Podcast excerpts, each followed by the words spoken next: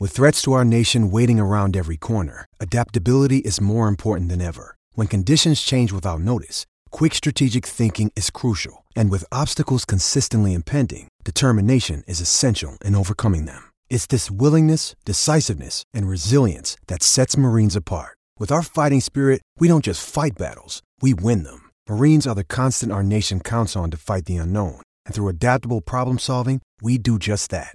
Learn more at marines.com.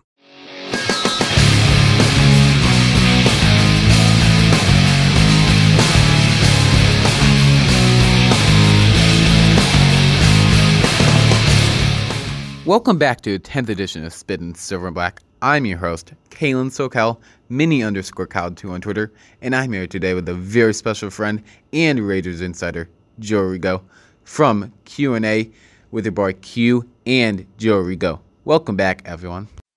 And going off of what you said, I mean, of course, Daniel Jeremiah has the experience in the front office with the Eagles, with the Browns, among uh, several other teams in the NFL.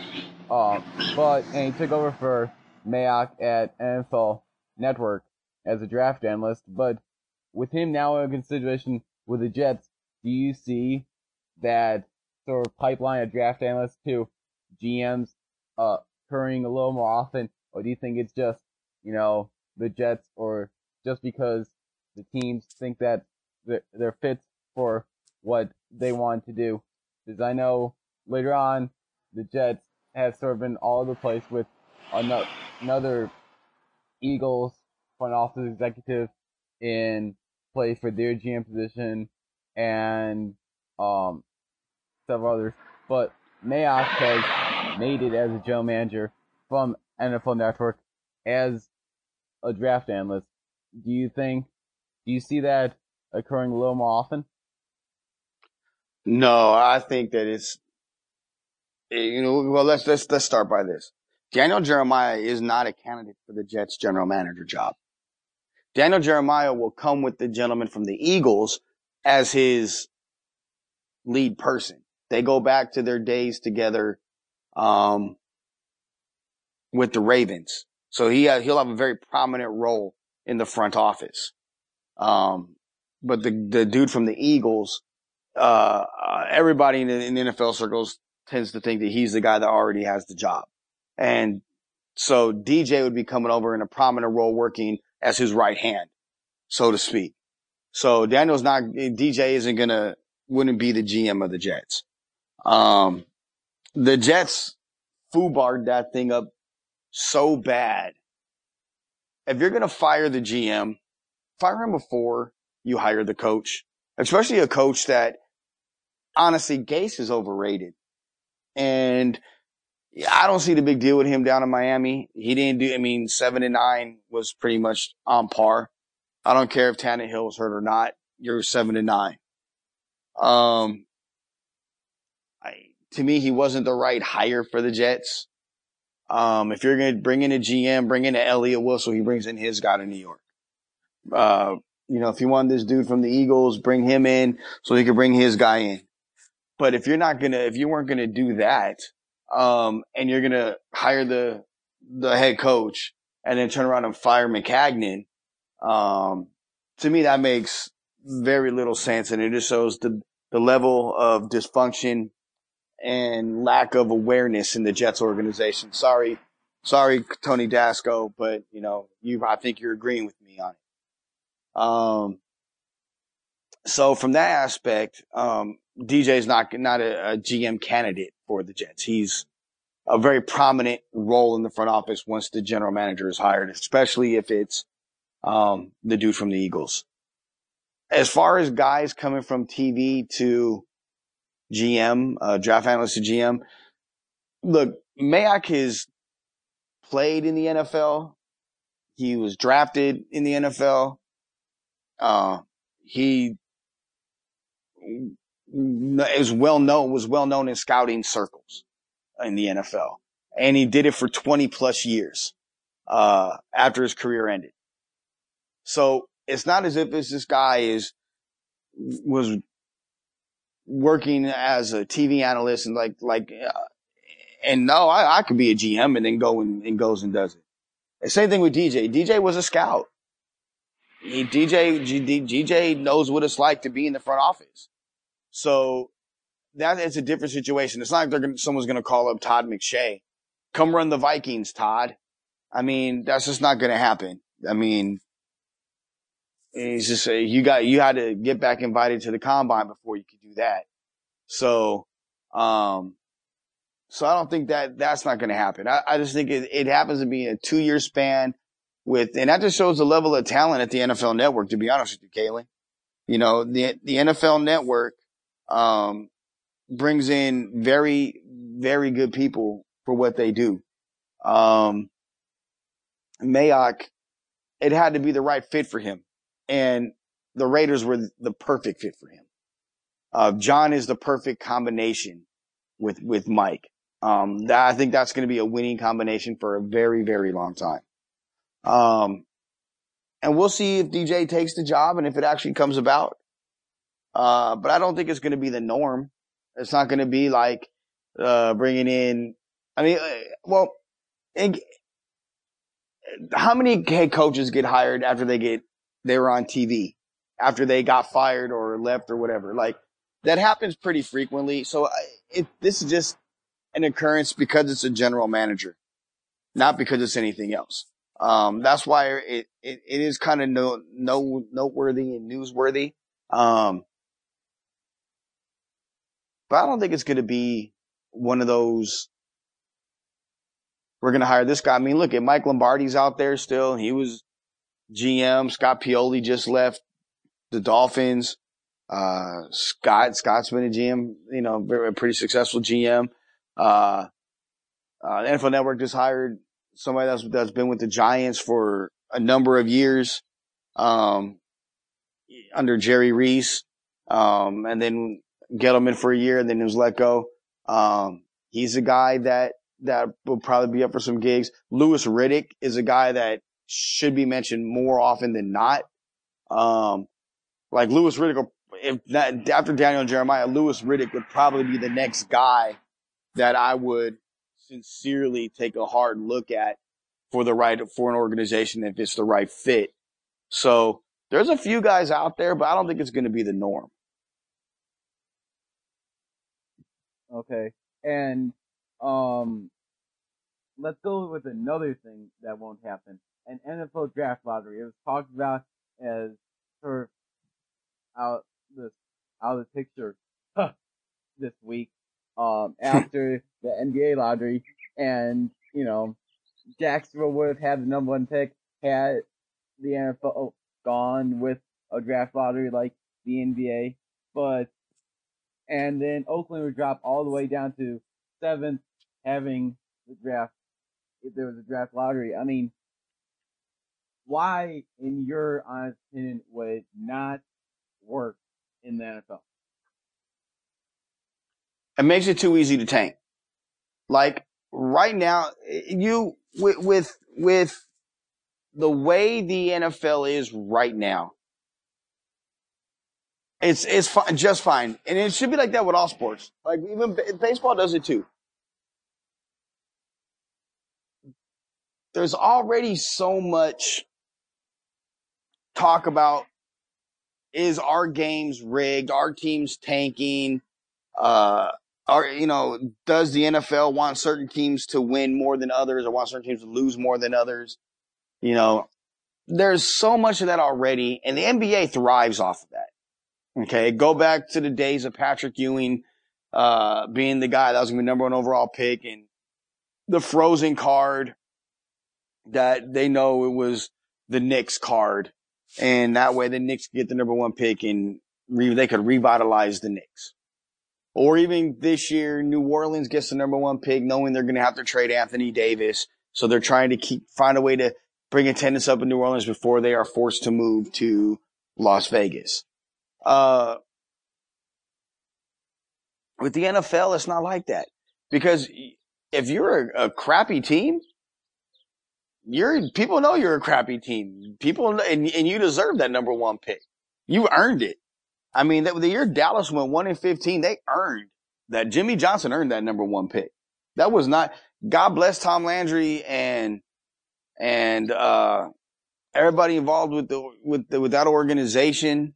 Um, but they earned it talent wise. They weren't there. Even after they made the Herschel Walker trade, they weren't there. It's the reality of it. Um, the Raiders earned the number four pick. The Cardinals earned the number one pick by having a bad offensive line, guys getting hurt, ruining people's fantasy se- seasons. Thank you, David Johnson. Um, so, so, I mean, they earned that. You, you, look at, it's just like life. You get what you earn. If you're, if you're not out there, you know, putting in the work and you, and, you, and you're, and if you're a business, if we're a business, Kalen, and I'm out there working my ass off. I mean, I'm out here bringing in investors and coming with marketing plans and coming with different, and you're my salesperson and you're not out there selling. How am I, how is this business supposed to thrive? And it's no different. If you're the general manager of a team and you're not putting the right pieces together to fit what your head coach wants, your team isn't going to be successful. And you can't put square pegs in round holes. And a lot of times people don't realize how it works. Coaches aren't asked what players they want. We'll go draft these guys. Reggie McKenzie did that for each coach. What type of guys do you do you want for your system? We'll try to get those guys for you. Coaches are going to GMs and scouts are going to target the best possible players and say, here they are. Make them coach, make them fit in what you want to do.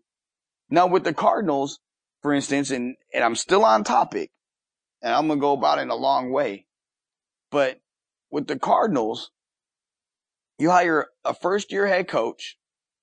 You give them a first year quarterback, a rookie quarterback that you trade up for. And you don't give them an offensive line. You outside of Larry Fitzgerald, you don't have a lot of weapons offensively, other than your running back who gets hurt. Defensively, you're you're really good defensively for the most part, but you can't put up points. And then you fire the coach because he can't get the quarterback to a certain level, but yet you hire a coach who doesn't fit the quarterback that you just traded up for. So now you got to trade that guy to get the quarterback that does fit what your head coach wants to do. That's on the GM. As my guy Bomani Jones calls him, Shug White, Steve Keim, is it should be on the hot seat. That should be a job. He should really should have been fired at the end of last year. Because quite frankly, you don't fire your head coach after one year because the rookie quarterback wasn't getting the job done. Like, it's a rookie with no offensive line. He got beat the hell up. So the Cardinals earned the number one pick. There's a draft lottery would just add way more conspiracy theorists out there. It'll be way more of, oh, well, they just wanted the Raiders to pick seventh because they don't like the Raiders. Let me tell Raider Nation something. And I've said this before to, on Q and A with me and Q. This isn't the, the Al Davis Raider years. The NFL is on very good terms with the Raiders. The NFL is on very good terms with Mark Davis. Okay. There isn't no more. They hate us, us against the NFL. That those days are long gone. Okay. In order for you to become bigger thinkers and for you to have, understand exactly what the Raiders are doing and what the how the Raiders want to be, you have to lose that mentality. If you don't, it's you're you're just gonna be put you're gonna put yourself back, and you're not even watching football. You're too caught up in drama that has nothing to do with on the field performance. So that's one of the reasons why um there won't be a draft lottery in the NFL. It makes no sense. The NFL uh, needs to move the draft up in April to the middle of April, honestly, and get, and get everything going a couple weeks earlier in terms of off, uh, uh, the NFL, um, off season.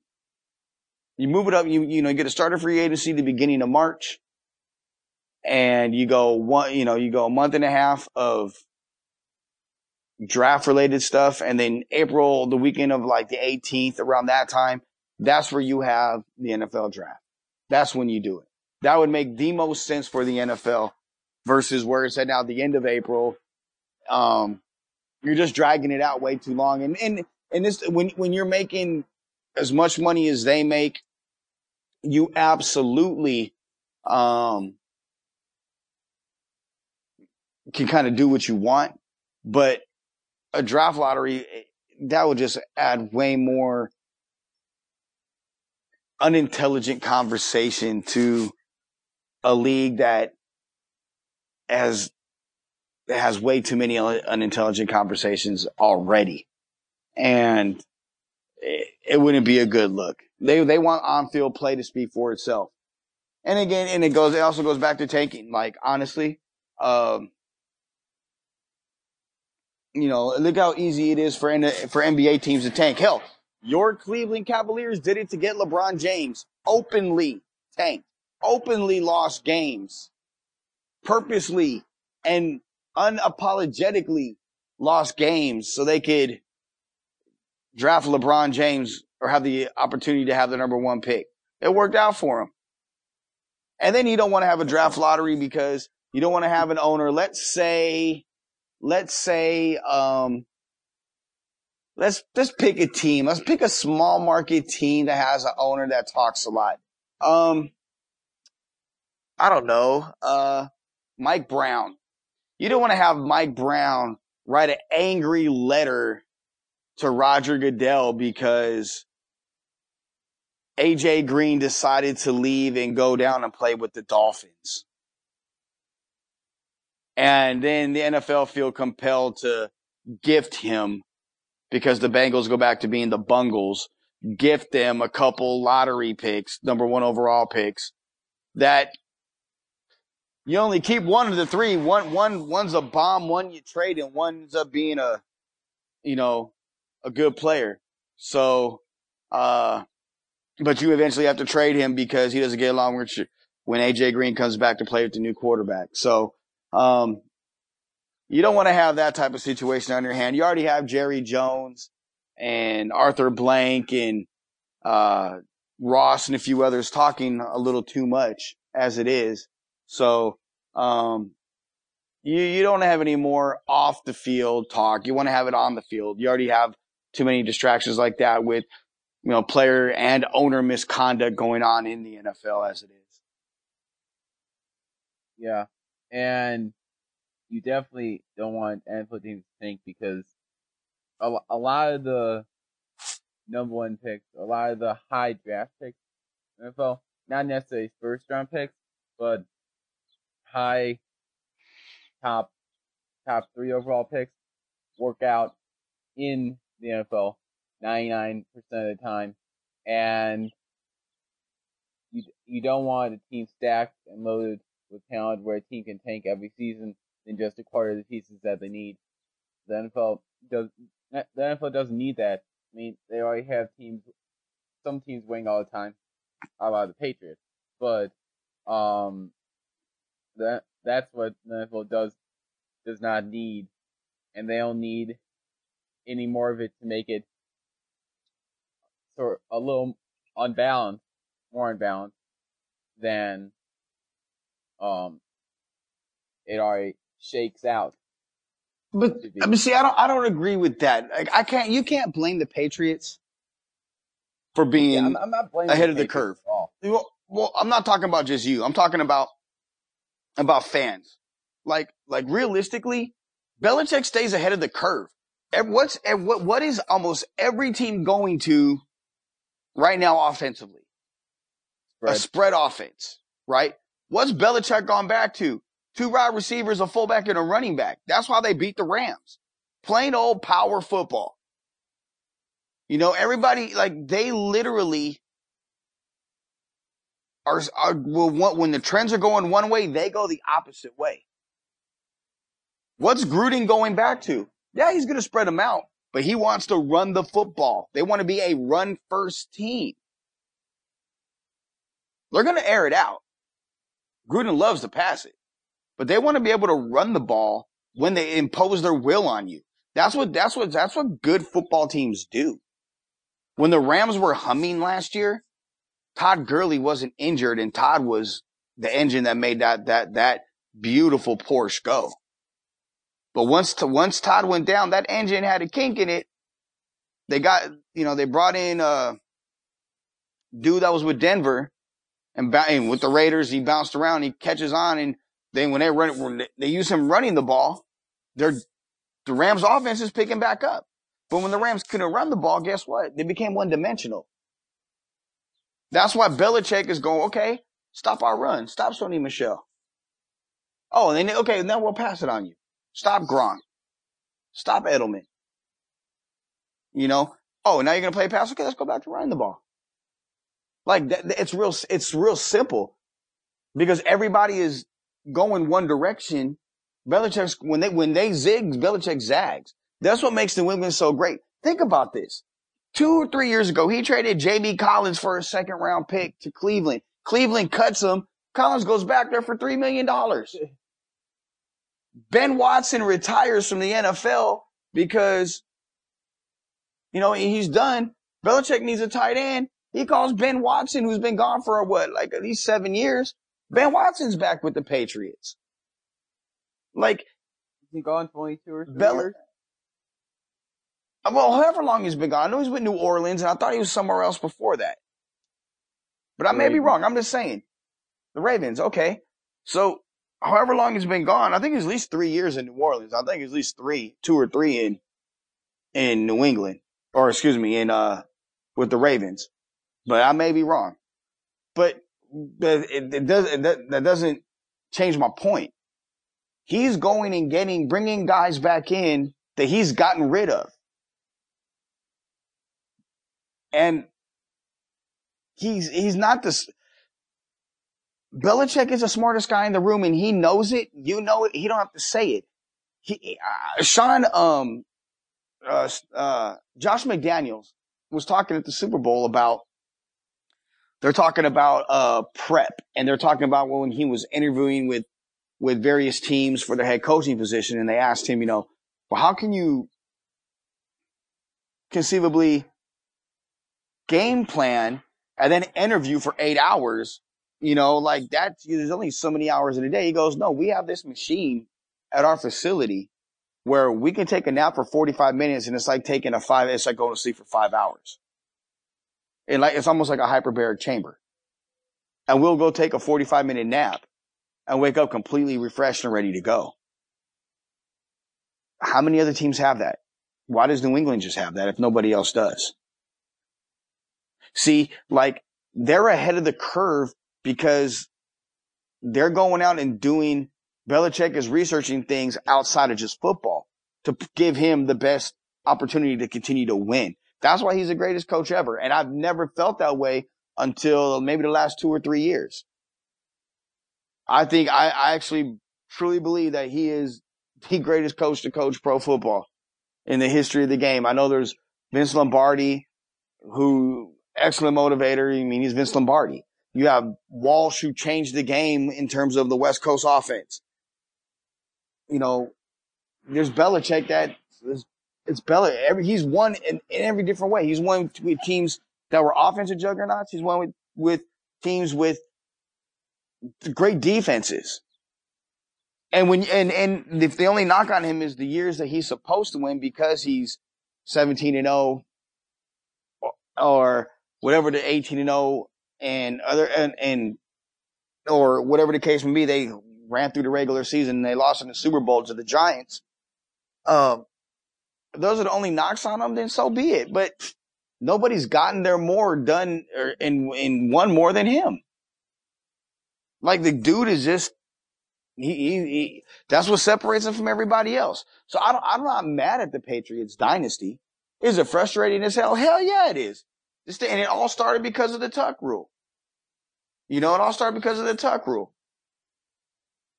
But at the same time, it's, You have to give credit where credit is due. And, and for those that say they cheat, yeah, you know what? They may, but every team does. Don't think they're the only ones. They, they just got caught more than everybody else. That means they're just not good at it as everybody else. Yeah. And I mean, the Belichick comes from, you know, the Parcells tree, which has been successful, but Belichick is his own own man. How many Super Bowls did Parcells win without Bill Belichick on his staff? If I had to guess, none. Exactly. So who was the real architect of those teams or the genius behind a lot of that stuff? You can make the argument that you can make the argument that Belichick needed Parcells needed Belichick more than Belichick needed Parcells. Yeah. And um to sort of uh go back to the Raiders on here. Um to get the Raiders to where they need to be in order to become uh, the next dynasty that the Patriots are. Of course, he brought up earlier that the offensive line of, with La'el, La'el Collins from Dallas becoming going to become a free agent next year as left guard. Um, what other areas do you see that they need to improve or address? Well, I would say right now, um, I, I think they need to get the tight end situation squared away. Keep an eye on Kyle Rudolph, Raider Nation. Uh, that situation with the Vikings is coming to a head very soon. Either they trade or release him. He yeah, said he's not restructuring his deal. Okay. No, he said he's not. He's not going to redo his deal. That's exactly what he said. I'm not redoing my deal. I'm not a young guy anymore, but I'm not old. So um, he's, he's in his prime. They only have one. They only exactly, and and he's making what seven million or something like that, five to seven million. The Vikings have 1.8 and change underneath the salary cap right now. So they need money to sign draft picks. Um, he's not going to restructure his deal. And because of that, they need to make a decision and that's going to come real soon. So I like to see the tight end situation addressed a little bit. Um, again, besides besides offensive line, I'd like to see another interior defensive tackle. I would love just because I think it would be so Raiders. Oh my God, I would love for them to sign Ndamukong Suh and create my unholy union with him and Vontaze oh, Burfict yeah, on that defense. Agent. He is. I think that would be phenomenal. Oh my lord! And I say that because I said it on Q and A. I would love to, and I said it um, almost two months ago that I would love to see Burfict and and and Suh together because I think that yeah there there would be some penalties, but I think that that would it would be one of those where it would make everybody around them better, especially Suh. Um, and I call it my unholy union. Uh, it would be so Raiders if they did that. I would love for them to do that. You have no idea. Um, you know what? the, the interior interior line. Um, I think secondary they're deep. Um, I like the secondary right now. Uh, maybe get a, maybe if you can bring in another safety. Um, Jonathan Cyprien would be a good one. Um, now that he's cleared and he's going to be in, in, I'm pretty sure, I don't think he's going to, I know he's with the Jags. I don't know if he's going to remain there. Um, Cyprien would be a good one. Just, you know, let him come in and compete with Cujo and, and Harris. Um, I think that would be a real good one. Uh, like uh, maybe, like I said, a third receiver, another one. You know, you have Williams, you have Brown, you have Renfrow. That's going to be the slot guy. Uh, I'm not a big JJ Nelson guy. I don't think that he's going to make the team. Um, you know, but Doss is going to be there, so I think I think he's going to going be. I think he's going to be a stud. So, you know, th- those are probably just some of them maybe get a you know another backup running back. I mean, Doug Martin is fine as a backup. Led him in rushing last year, but put the ball on the ground three times. Um, you know, but there again, it's a running back in, in today's NFL. You know, it's not like you, you can just you know they you can't you can't find one anywhere. I mean, you can find them wherever. But I mean, there really is anybody out there to make you go, "Oh yeah, let's go get this guy." So you know, at the end of the day, I mean, take a look. I, I think the Raiders, you know, and really just get deeper overall. Like just, just cause it's the same thing, Kalen, when you, when you, when you watch you, uh, UNLV, you can tell how good a team is by their special teams. Um, if you're special, if you have gunners and you guys are going down laying dudes out, you're a deep team because you have talent on special teams. Um, most of the good teams in NFL have really good special teams because their rosters are deep.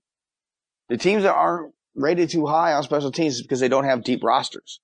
So look at special teams and look at, and the deeper you get, you're going to have more guys that could potentially be starters for you or on other teams playing special teams. So I think that would be a, a, a good, a good thing. Just get deeper across the board. But I don't think there's any one, other than tight end, I don't think there's any one specific position that I say they have to get better. I think tight end is their weakest position right now. And again, Kyle Rudolph, you know, hell, I'd even be willing to trade like a fifth rounder for him. You know, you guys are going to cut him, get something for him at least. We'll, you know, we're going to keep him. That, that'd be, that would be my call on Mike Mayock. I, I call up Spielman and say, look, we'll give you a fifth rounder for Rudolph right now. Uh, you're going to cut him anyway. He's not going to redo his deal. We won't redo his deal. We'll keep his deal the way it is. We have the cap space to do it. So let's just, let's just pull the trigger and make this bad. I would go as high as a fourth rounder for him. The guy can play. The guy can flat out play and he's, he'd be a huge upgrade over everybody they have. And, and there's some guys there. I mean, they're journeymen, but you know, it's not as if those are the guys that I, that, that make you say, yes, we have him for to to throw the ball to in the red zone. No, you know it's going to be running backs and receivers. Luke Wilson is a really good, you know, catching tight end. He's a good receiving tight end. Um, but he's not a dude. Uh, so, you know, you got some projects there. I would, I would much rather them go get a guy that's been an all pro, a guy that, that's had success, a guy that again will make your offense that much better and a guy that's really not a bad team guy. The guy can block as well. Go get a Kyle Rudolph for a mid round pick.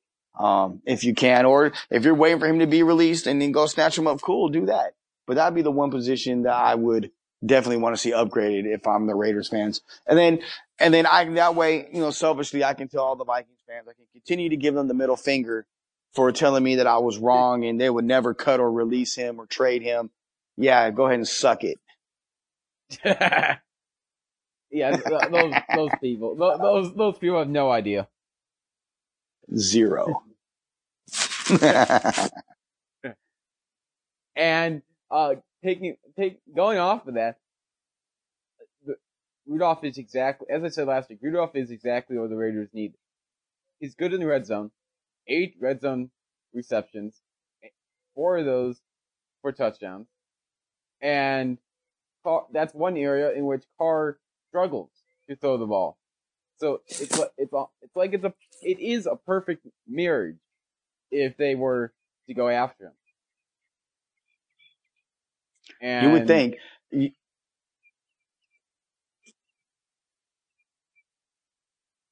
Go on. No, go ahead. Go ahead. Oh, and um, to go off of that as well, who doesn't want a productive tight end in their prime who you can get on the cheap in a position of need. It's it's a perfect marriage. You would think that anybody would. I mean, I know Minnesota drafted Irv Smith, but uh, apparently they don't want to have that. So, you know, let their loss be somebody else's gain. Hopefully the Raiders gain to be honest with you. Uh, but you know, Vikings do what Vikings do. You know, they make moves that just make you scratch your head. So, I mean, it is what it is. I, I, I'm, I'm all for the Vikings getting worse. That's one team that I hope wins three games a, excuse me. That's, that's one team I hope that wins three games a year every year and every draft pick well, that they the get flops. offensive coordinators. Hey, you're right. You know, and, and look, I love their head coach. I think he is a brilliant defensive game planner. Um, there isn't another head coach, for instance, that gives Aaron Rodgers more fits than him with his with his with his game plan. Um, his biggest problem is he speaks his mind too much. If that could be someone's problem, uh, but he does, and because of that, uh, he hasn't made a lot of friends. And at this point, uh, he's on the hot seat. And I think Rick Spielman's on the hot seat. I mean, you spend $28 million for your quarterback that you think is going to put you over the top and get you to the Super Bowl. Yeah, that, how did that work out for you? Exactly. You don't make the playoffs. Um, there's been a lot of questionable, you know, decisions that they've made over the money given out to guys. Um, there's this, it's the Vikings, man. And, and, you know, you expect, as someone who, that's one of a few teams that I loathe in pro sports. Uh, I love it when they, when they're self-destructing and eating themselves out from the inside.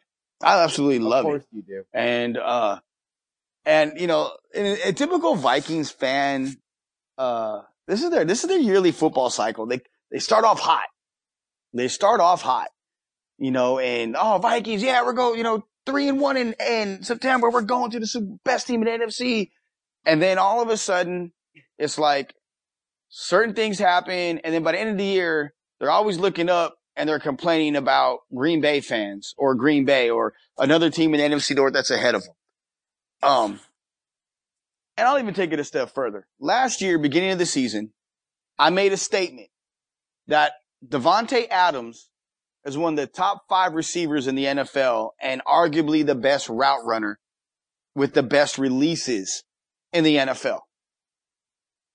Made a statement. I pointed out facts behind it with video.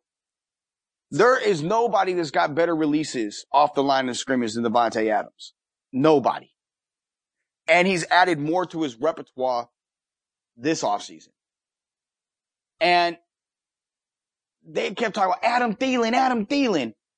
Let me point something out. Thielen is a very good receiver. Very good receiver. Okay. But Thielen is also the great white hype. If he would, they weren't talking about Diggs like that, Stefon Diggs, talking about Thielen. So, okay. Well, end of the year, look at Thielen's not to the NFC Championship game the previous year. Exactly. So, at the end of the year, I put up the numbers. Thielen's numbers to Davante Adams' numbers, and Adams' numbers were better than Thielen's numbers. Without a Stefon Diggs next to him, with three rookies next to him. Tell me who's a better receiver now.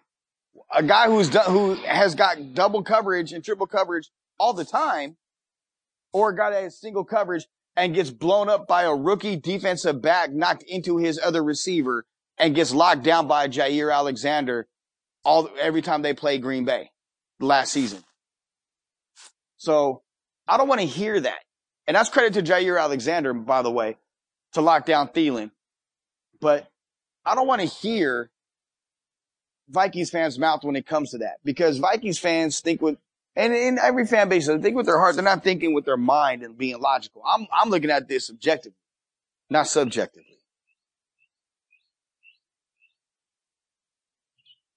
Yeah. And the Minnesota always seems to have those little actions, uh, sort of little nuances every year with their fan base and with their staff. Every something just doesn't go right, and then a couple seasons later, they you know let go of the guy. Leslie Frazier took them to the playoffs with AT. He was gone a couple years later, so you know they they they always they're always of the retooling team of sorts every about every seven eight years. No doubt.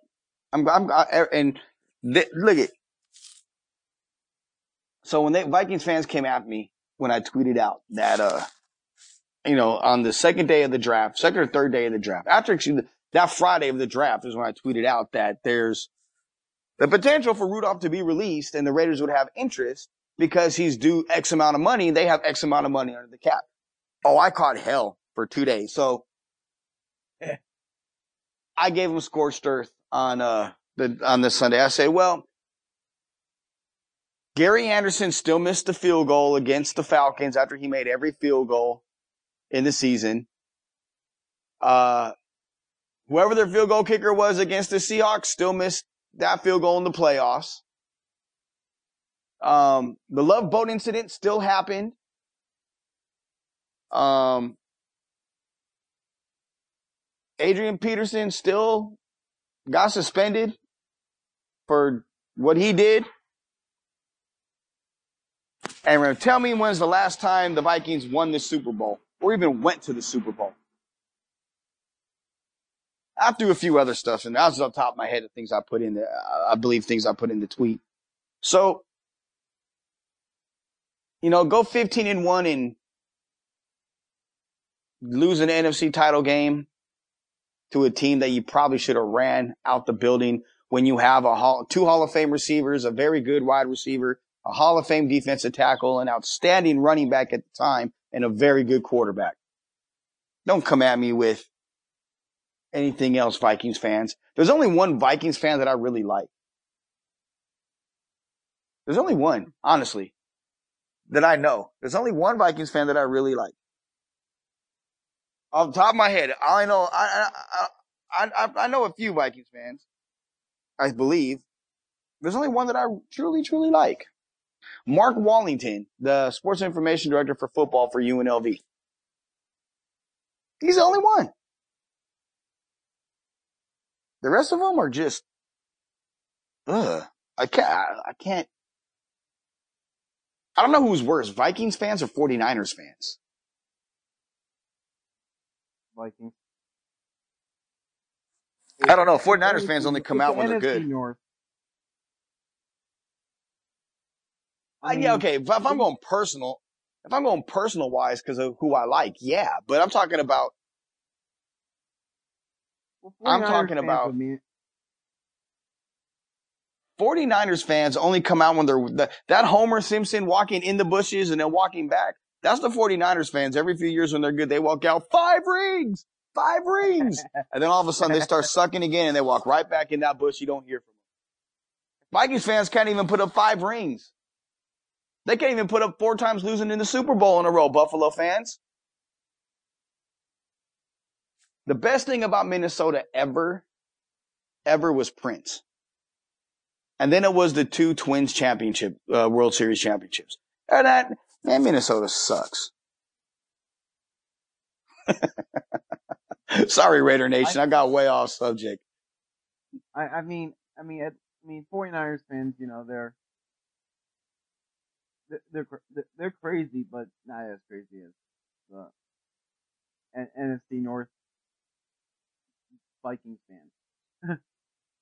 and Yeah. to, to get back, to get back on subject, um, with, with all the newness surrounding, um, Las Vegas, all with the new training facility going up, with the stadium now being 44% completed, um, with, uh, stadium progress with additional park likely to be built, uh, at the next Las Vegas, uh, stadium authority meeting, um, providing update on the parking, uh, transportation plans and all that. How do you, but going more towards the facility, how do you see that helping the team? Is you know it's going to be a state of the art facility. I mean, in the renderings to me, it looks like a five star Ritz Carlton hotel uh resort. How do you, how will that help the Raiders out more than uh what they have in Oakland at at this time? Because you know the, the facilities are old compared new. Of course, they're old compared new, but how are they push them over the top? Um, let me start by saying Mick Akers from the Las Vegas Review Journal does an outstanding job covering the stadium and the all the the the building of of that for the Raiders. Um, the, the, the facilities and the stadium and all that. Vic, Mick does a great job. So kudos to Mick. A uh, good person, one of the best. Yeah. Uh, oh yeah.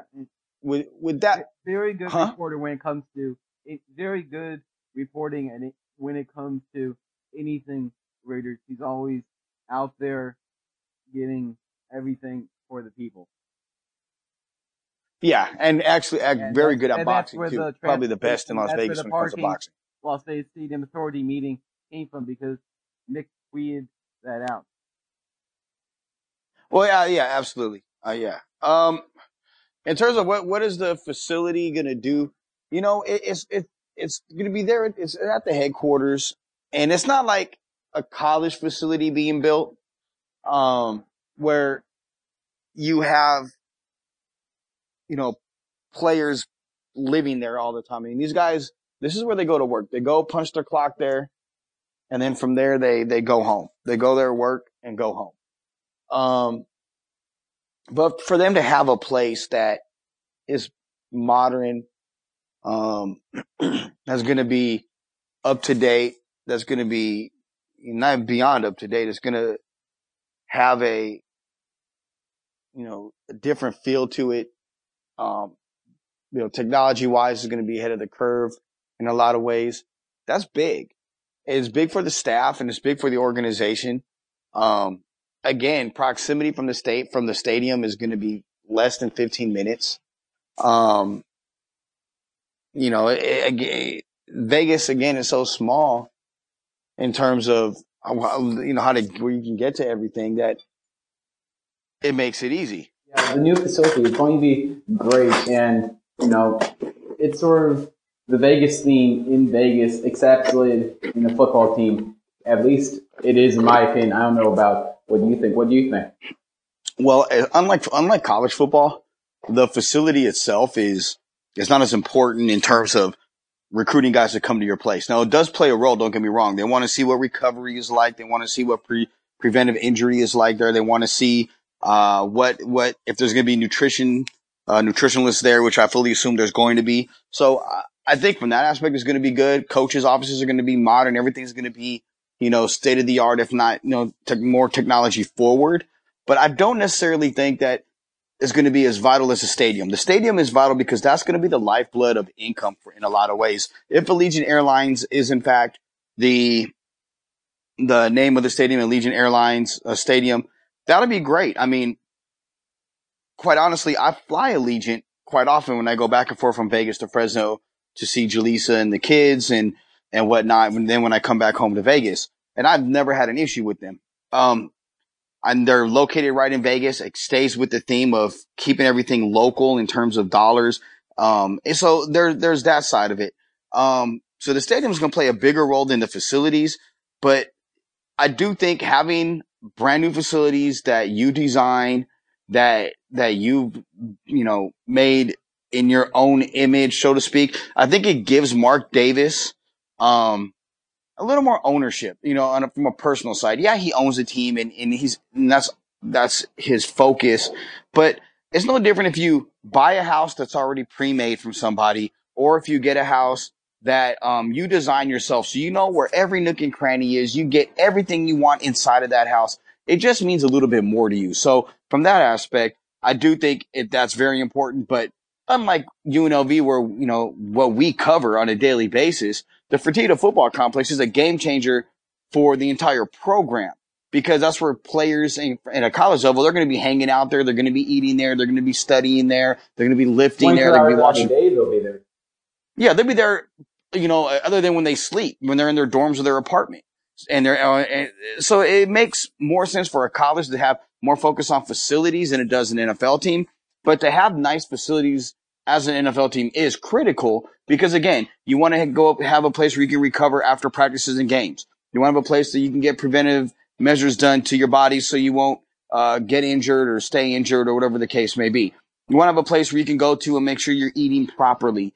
Um, you want you want to make sure your meeting rooms and your your your your media rooms and your film rooms are all where they need to be to make you feel in it like, you know, I can just relax and be me and be in a comfortable chair that you can kind of get comfortable and, and take notes and learning versus you sitting in a folding chair or a not so comfortable chair and you're waiting to get the hell out of there. So from that aspect, it is important, but I don't think it's important as in college football. I love the fact that it's where it's getting done because if you look at what they're doing, um, having It's right across the the state- executive airport too. Yeah, it is right in Henderson. That's what I'm saying. You have that in Henderson, the the the the facilities in Henderson. You have the stadium on the strip, and then you're gonna have training camp in Reno. You're really incorporating all the different facets of Las Vegas in and around the Raiders. And, and you're encompassing, as you said with Reno, you're sort of encompassing the whole uh, state in it as well, not just Las Vegas. Your outreach, you're giving an outreach. Well, that was part of the deal with them coming.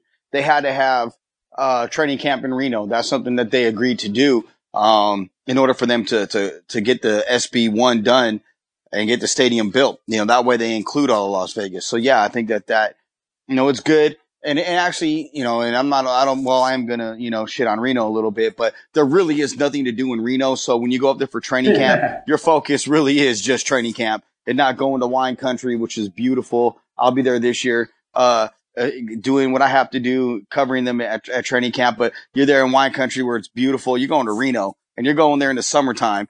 It's not like it's like the spot to be at where you can go to wine country and take your significant other and have a good time. I mean, there is Lake Tahoe. Yeah, but that's Well, not Reno, is it? That's Lake Tahoe, right? No, no. Yeah, that's. I mean, there's not. There's nothing to do there. I mean, the state capital, but there's nothing in the state capital. There's nothing in Carson City.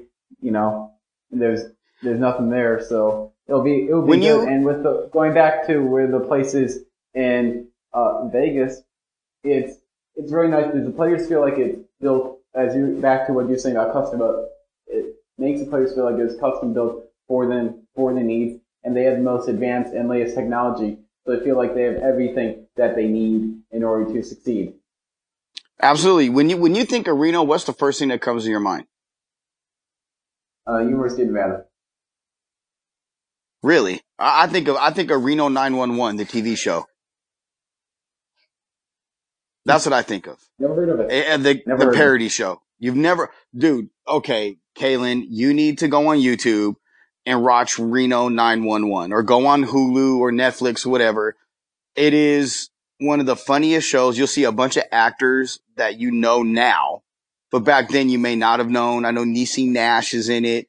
Um, there's a bunch of other people. Niecy Nash. You don't know who Niecy Nash is? Nope. You ever see the show Claws? It's on, they always, they always do on TNT. Nope. What Nope. the hell do you watch, man? Are you like, don't watch TV or drink sodas on Saturday? I'm on my phone almost like 22 hours a day.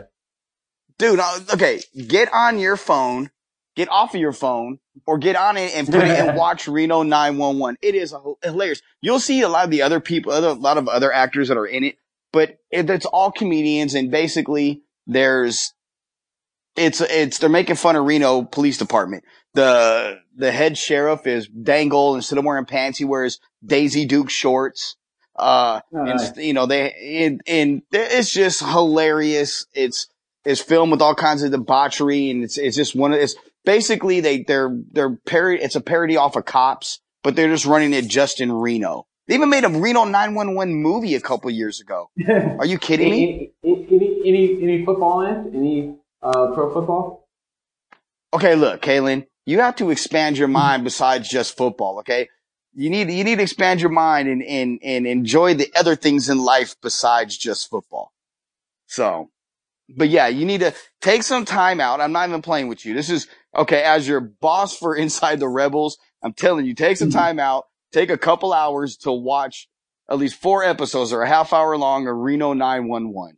And you're gonna, it's hilarious. You're probably gonna be hooked on it and thank me later. Probably will. but but back to uh their field in Reno and everything. Yeah, there's nothing to do there. I mean, I was there. What's there? Smallest, littlest, tiniest, nicest town in America. It surely ain't that. Yeah, it's, it's just America's biggest little city or something like that. Well, it ain't America's. I don't know. I don't know what it is, but all all I know is there's nothing to do there. and starting next year, uh, training camp will be there and it will be nothing but Raider football in Reno. Well, that's good for Raiders, you know, build that base there because, you know, they're the only pro football team in the state of Nevada as compared to where they are in California being, you know, there's right across the bay, there's, uh, the Niners, then you have the Rams and you have the Chargers in LA and, you know, they're the only team, they own Nevada now. Well, and they, but they, but don't make the mistake that some people do. The Raiders also own Los Angeles. Like that's the reason why the Raiders aren't playing in Los Angeles is because the NFL knew if they built a stadium and shared it with Stan Kroenke or shared it with Dean Spanos, that no other team in the market would have a chance to be successful. So part of the reason why the Raiders weren't allowed to go to Los Angeles, and one of the things that the, the league had a wink, wink, uh, shake your hand agreement with when they said, okay, if you want to relocate, pick a place and let's sit down and talk about it with Mark Davis was the fact that they knew if they went to LA, LA would just be a one team market and they'd rather be a two team market and that the Raiders could go to San Diego, San Antonio, uh, uh, Portland, um, Las Vegas, Anchorage, Alaska. I mean, you name, you name a city and they'll go there and end up owning that city as well. So it is what it is. You know, at the end of the day, the NFL made sure two teams were in that market that we're going to be able to share the market and the market share. And then the Raiders were able to go to a market they could own and the NFL could develop into another NFL market. And being that it's Las Vegas, you can do so much more there than you can do in any other market. Yeah. And, um, it, it's sort of, uh, we've been going on for about, I think, 100 minutes now, uh, to sort of bring it full circle, um, you know, to sort of wrap it up, you, give you two second thoughts. Should, uh, Hard Knocks HBO choose the Raiders this season or should it be next when they're I think- relocated to Vegas? I think it's, you wait till they relocate to Vegas. Um, I don't know if they would set a precedent by doing both. I think if they would have to have an agreement with the Raiders that would say if we do it this year, we have to do it next year as well. Um, I don't think the Raiders would agree to that. Most NFL teams don't like hard knocks infiltrating their training camp. Yeah. I would think the after they move to Vegas and to see everything in Vegas, I think that would be a better move overall for the Raiders if if they get chosen for Hard Knocks. Because let's say hypothetically the Raiders make the playoffs next year, they're not going on Hard Knocks. That that's Oh, yeah. that's out the Yeah. question. So I mean, Yeah. you know, that's why the NFL may pull the trigger early and say, let's do it now. Um, because we can get you the final season. And if not, we, if you guys don't go to the playoffs, we can always go back and make you do it next year as well, I believe. I, I, I'm, as a person that watches Hard Knocks, I'm torn when I watch it, to be honest with you.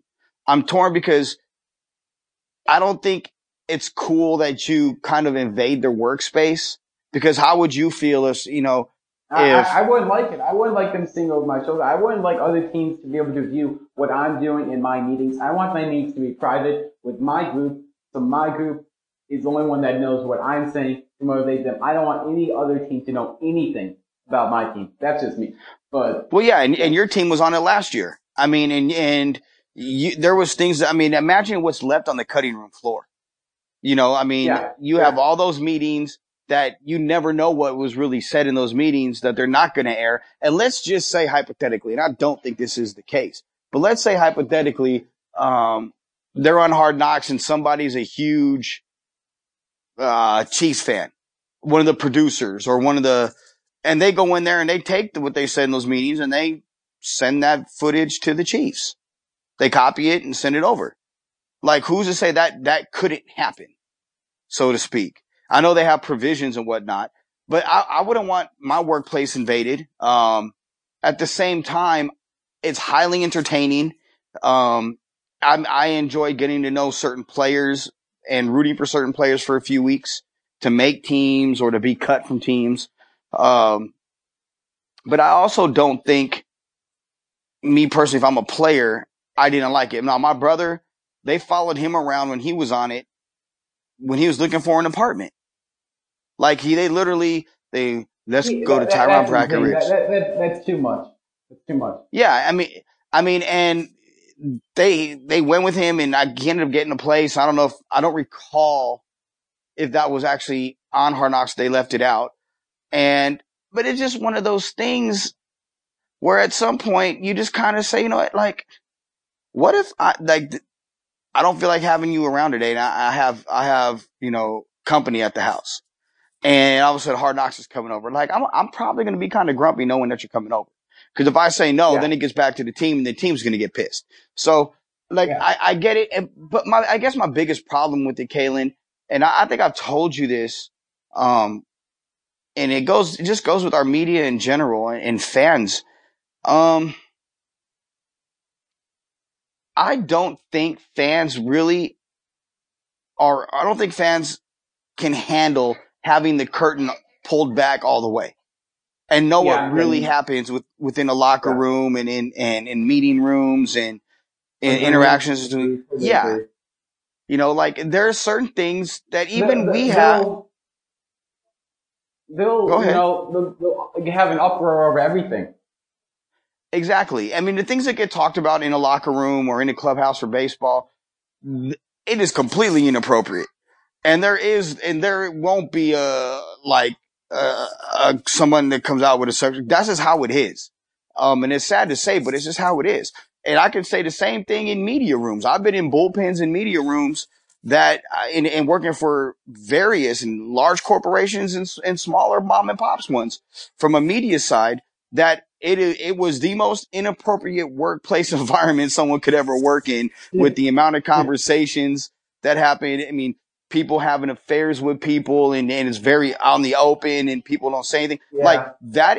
It's, it's what it is. And, and, and you kind of just do handle your business and stay in your lane. Sometimes you partake in jokes or whatnot. And there's other times that you, you know, you kind of shake your head with like, I can't believe someone said But that. for the majority of what you're saying, it, things should should stay private that are private, and other things should just, you know, like the normal day to day things. Sure, the public can know what a person's doing, but they shouldn't know about their private life. Absolutely. And I take that with me when I cover sports. Uh, me covering UNLV or the Raiders or any other sports team that I've covered in the past, the Lakers, the Clippers, the Dodgers, the Angels, USC, UCLA, um, high school sports, college sports, whatever. Um, I don't care what such and such player or said coach is doing in their private life. That is none of my business. And that quite frankly is nobody else's business. Just the same way what goes on in my private life is nobody else's business but mine and the people I share it with. My close few people I allow into my world. And I don't think it's any fan's business if if if said player, if for instance Lou Williams, who quite openly had a relationship, had both his girlfriends living in the same house, both mothers of his children in a relationship of both of them. They both knew, obviously, both were okay with their relationship. For people to get into an uproar over that, it's not your business. Who cares? It has, it doesn't concern you. If those people are happy with it, let them live their life. I could care less if Jerry Jones is out banging 40, 30, 20 year olds. If he can do it at his age, good for him. You know, if that's what his wife allows him to happen, allows him to do and allows a relationship to be, good for her. If it makes them happy, yeah, Yeah. they like it. I love it. Who cares? Yeah. It's nobody else's business but there. So Yeah, that's where I think fans tend to think that they have a right to say what they, oh, well, he, they need to cut him or they need to do this or we need to, or that's the other one. We need to do this. We need to do that. Okay. Unless you're getting the check cut by the team, there's no we. Unless you bought into the Green Bay Packers stock program, like some of us have, that, that put seats in a stadium or whatever else that it was used for. There, you can say we then because you've put money into, you, you're Yeah, considered yeah, an you're part of the investor. team then. You're part of the ownership. Exactly. I'm invited to an owners meeting every year, like a private owners meeting with the Green Bay Packers, uh, along with other people. But that doesn't mean, you know, the next guy is because he likes said team that's not Green Bay. Unless you're Yeah. getting a check cut exactly. signed by that NFL owner or or franchise, there's no we at all. There's not. Just Yeah. because you buy a jersey I- with I names, I agree. you know, just because you buy a jersey and wear face paint and and wear you know team paraphernalia doesn't make that makes you a super fan. That's great. That Yeah, doesn't make you a member of the organization. Exactly, I agree. So you don't have a right to say this guy needs to be cut. Or, you know, you can like for instance, here's some breaking news. As we're recording this, Gerald McCoy from the Tampa Bay Buccaneers is going to be released. They're not going to pay him $13 million for this upcoming season. He would be an excellent addition for the Raiders. And I guarantee the same way today was tweeted at me in Cuba from somebody that should we go sign or try to trade for Leonard Williams from the Jets since he may be available. You know what? I love Leonard Williams. I covered Leonard Williams while he was at USC. The big cat is as great of a football player he is, he's a better human being. I mean, this guy at 16 was at USC dominating people. 16. You know, this is, this is a, a man's man and, and, a, and an all pro. This guy's got Hall of Fame talent and it's Yeah. unfortunate he's been Yeah. with the Jets for so long. Would I trade for him? As much as I would love to see Leonard Williams in silver and black, no, I wouldn't. I'd go get him as a free agent because you're going to have to spend that Yeah. money anyway. Now, Gerald McCoy for a year, after he gets released, hell yeah, bring him on. There's a guy that, that has all the tools and has been very good at what he does and fits what Guenther wants to do. Now, now that makes a lot of sense. But I know I'm going to get tweets. I know I'm going to get texts. I know I'm going to get emails that we need to do this or we need to do that. Unless your name is Mike Mayock Let- or let John the- Gruden, Let the team do it. Let the team do it. Let them make it their minds because they know what's best for the team and they know what they want on the team. Exactly. They have information and they get information that quite honestly nobody else will have or get. You know, like the NFL draft is we need to draft this guy. Well, we should have drafted him. Why did he fall? Well, maybe there's some there's some information why this guy slid so far. Maybe there's information about Mr. Polite who ended up being a fourth round pick who had a horrible combine. That's not the reason why he dropped. The reason why he dropped is not to mention the meetings at the combine where he looked, he acted like a complete ass and was completely unprofessional. But it's came out that he likes to smoke a lot of weed. The dude's a weed head. So because you smoke a lot of weed, teams aren't going to want to take a chance on you because now they're dealing with a Martavis Bryant. They're dealing with um, yeah, they don't. They a don't Josh want the Gordon. They don't want the headache because they have that news, and that's why teams get certain players and teams don't. Fans are different than the teams. Is they don't understand what the team has to go through on a daily basis and what goes into making decisions. And that's all part of what could be on Hard Knocks, and that's why they shouldn't be on Hard Knocks. I agree. And, and, and not, albeit if any team is prepared for, there's only one team I think that can do hard knocks and be as prepared and entertaining more so than anybody. It's the Raiders because you have guys that's been on TV for, for over, you know, Mayock's case, you know, over, you know, both over a decade, 15, 20 years Yeah, in Mayock's case. You got, you got guys there that are used to being in front of a camera. But do you think Mark Davis really wants to get in front of a camera? Mark is not that type of guy. Mark not. Badain is, not. Mark Badain is not that type of a guy. Mayock and Gruden, absolutely. Some of their coaches, yeah. Do they have the personalities? You tell me AB isn't made for TV? You telling me Derek Carr is not made for TV? You telling me that Ferrell and Burfict and uh and Abram isn't made for TV? All those guys are made for TV. That'd be a fascinating way to watch it, and, and I can see it happening. Do I want it to happen? No, not really, because I'd rather them focus on what they need to focus on than worried about what they say and don't say in front of a camera or when or what, what's going to be cut or what's not going to be on the cutting room floor when it's all said and done. Um, so I, I would rather them not be on hard knocks, but I think if any team can do it, do it right and not let it be a huge distraction, it definitely would be them because they have TV guys already in place running the organization from top to bottom. Yes, I agree with you. And thank you for joining the show today, Joe. You can follow me at Joe Rigo on Twitter, and you can follow me, Kalen Sokel, on Twitter at mini underscore Kyle too. Thank you very much for joining us today, Joe. Hey, thank you, Kay- Kaylin. And let me say this, guys, folks, um, and this is something that is completely off the cuff and what we were supposed to talk about. Um, if you guys know anybody yourself are battling depression or anxiety, um, call a hotline, get some help. Mental illness is something that definitely is a disease and needs to be taken very seriously. Um, you're not in this fight alone. A lot of us have fought it and fight it. And Someone's in here. at the, at the end of the day, go ahead and, and make that call to that hotline and, and really give it, give it a good fight because you're not in it alone. And, uh, I appreciate you guys for even listening to that message. And Kaylin, man, thanks for having me on. I know, um, I know I'm, I'm your boss and everything, but I still want to do it with you one time so we can have some fun and, uh, keep, keep, keep working, man. Keep working. And, and, uh, I'll be seeing you guys soon. Yeah, thanks. Thanks. Thank you, everyone.